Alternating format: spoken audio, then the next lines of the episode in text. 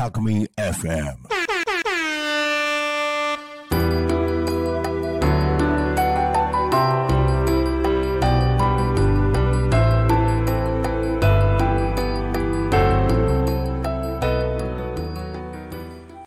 トヤマカナリのリカボンクラブこんにちはサイエンスライターの富山かなりです。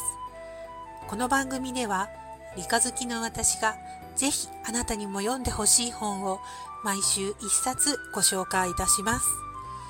ご紹介する本のジャンル、発売時期、書籍やムック、雑誌といった形態にはこだわりません。面白い。あなたにもぜひ読んでほしい。そう思った本たちを大切なあなたにふんわりとお引き合わせする番組です。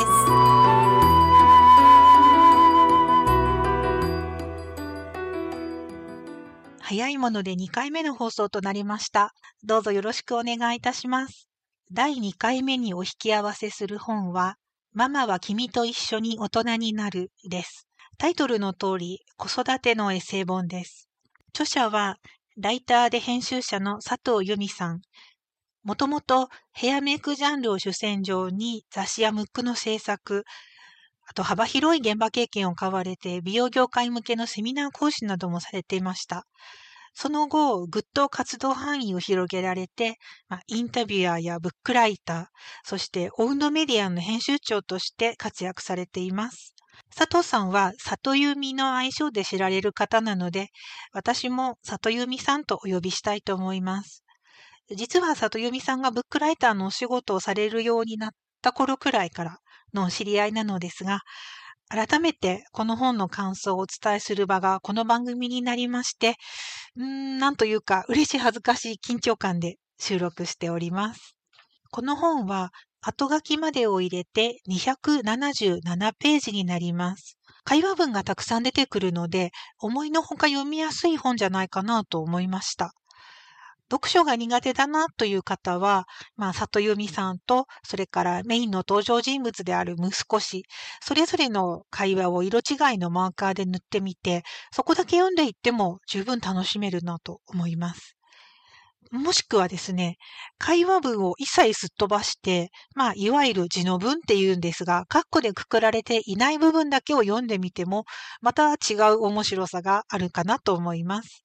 で、さて、あの、この本を紹介しようと思った理由ですね。これはとても単純です。もうこの本がめっちゃ理科、もうサイエンスな本だなって直感したからなんです。いやいやいやいや、友達の本の宣伝でしょっていうツッコミを入れた、そこのあなた。なんか魂の汚れた大人になってやいないでしょうか。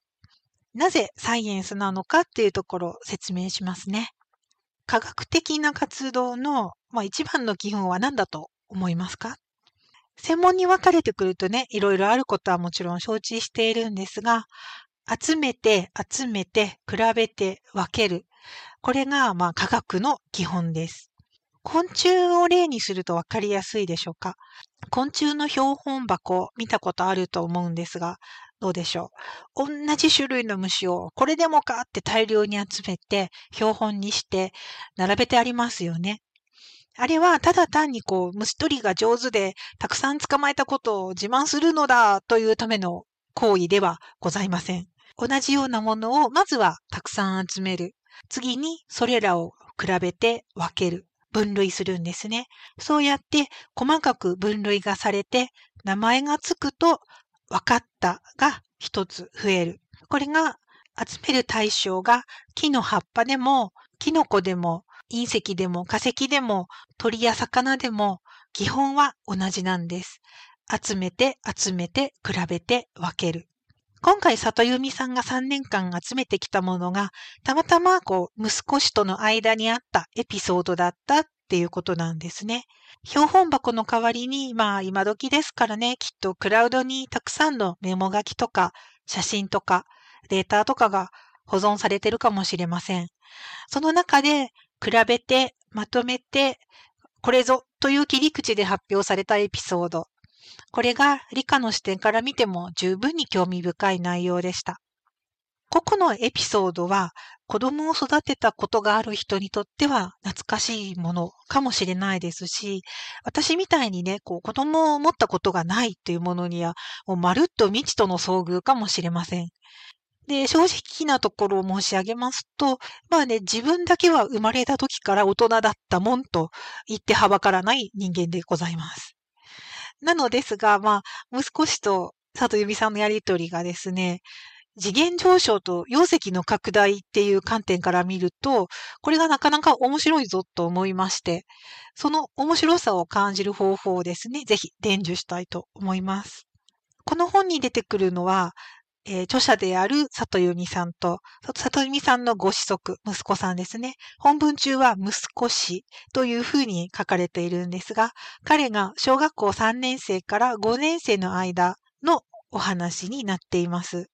ちょうどですね、まあ、小学校3年生の彼が感じているであろう世界が二次元、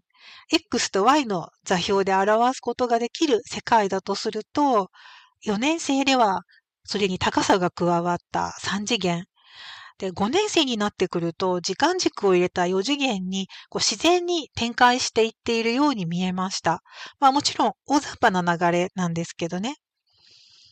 で、それからこの息子氏にとっての世界を彼を中心とした球体っていうのかな？もうボールでイメージしてみましょうと。そうすると、小学校3年生の彼の世界っていうのは、きっとおそらく彼が真ん中に立つと、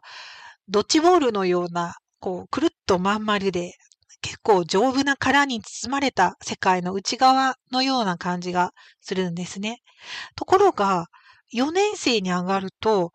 あの、わかるかな？あの、駄菓子屋さんなんかで売っているプラバルーンっていうおもちゃ。こう短いストローの先に、なんかネバネバした透明なやつを丸めてくっつけて、で、そーっと息を吹き込んで膨らませる風船のようなシャボン玉のような、ちょっとビニールの匂いのきついおもちゃですね。これがまたこう、まん丸に思った通りに膨らまないところが難しくもあり、面白くもあり。あと、そのビニールの素材の微妙な厚さの加減で虹色の屈折が見えて、すごく美しいんだけれども、すぐに壊れてしまう脆い儚い風船。そんなイメージがありました。でそんな彼が5年生になった時、どんな世界観になっているのか、それはぜひ、あの、本文を読んでいただいて、もしよかったら私にも感想を共有してほしいなと思います。それとですね、サイエンスの中でも難しい問題、観察者が観察対象に影響をどうしても及ぼしてしまう。これについてもそうだよねっていうエピソードが綴られています。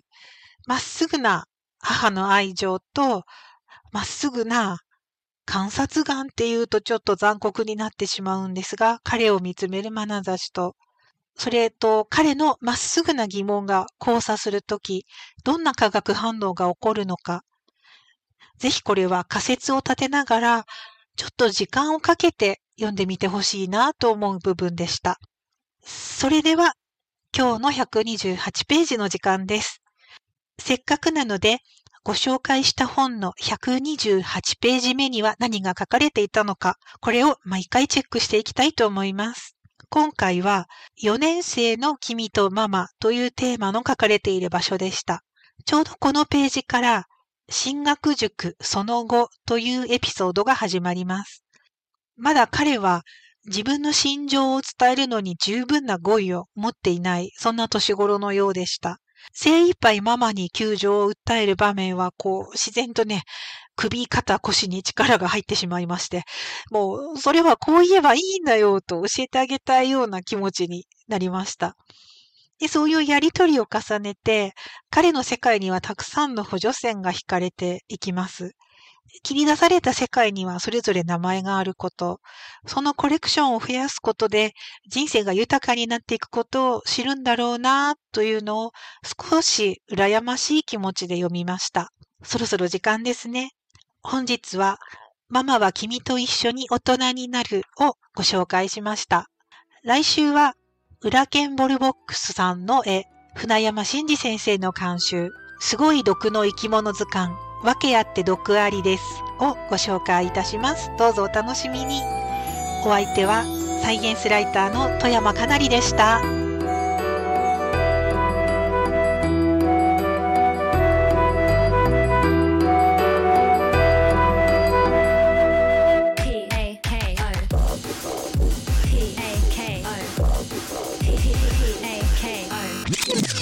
Alchemy FM.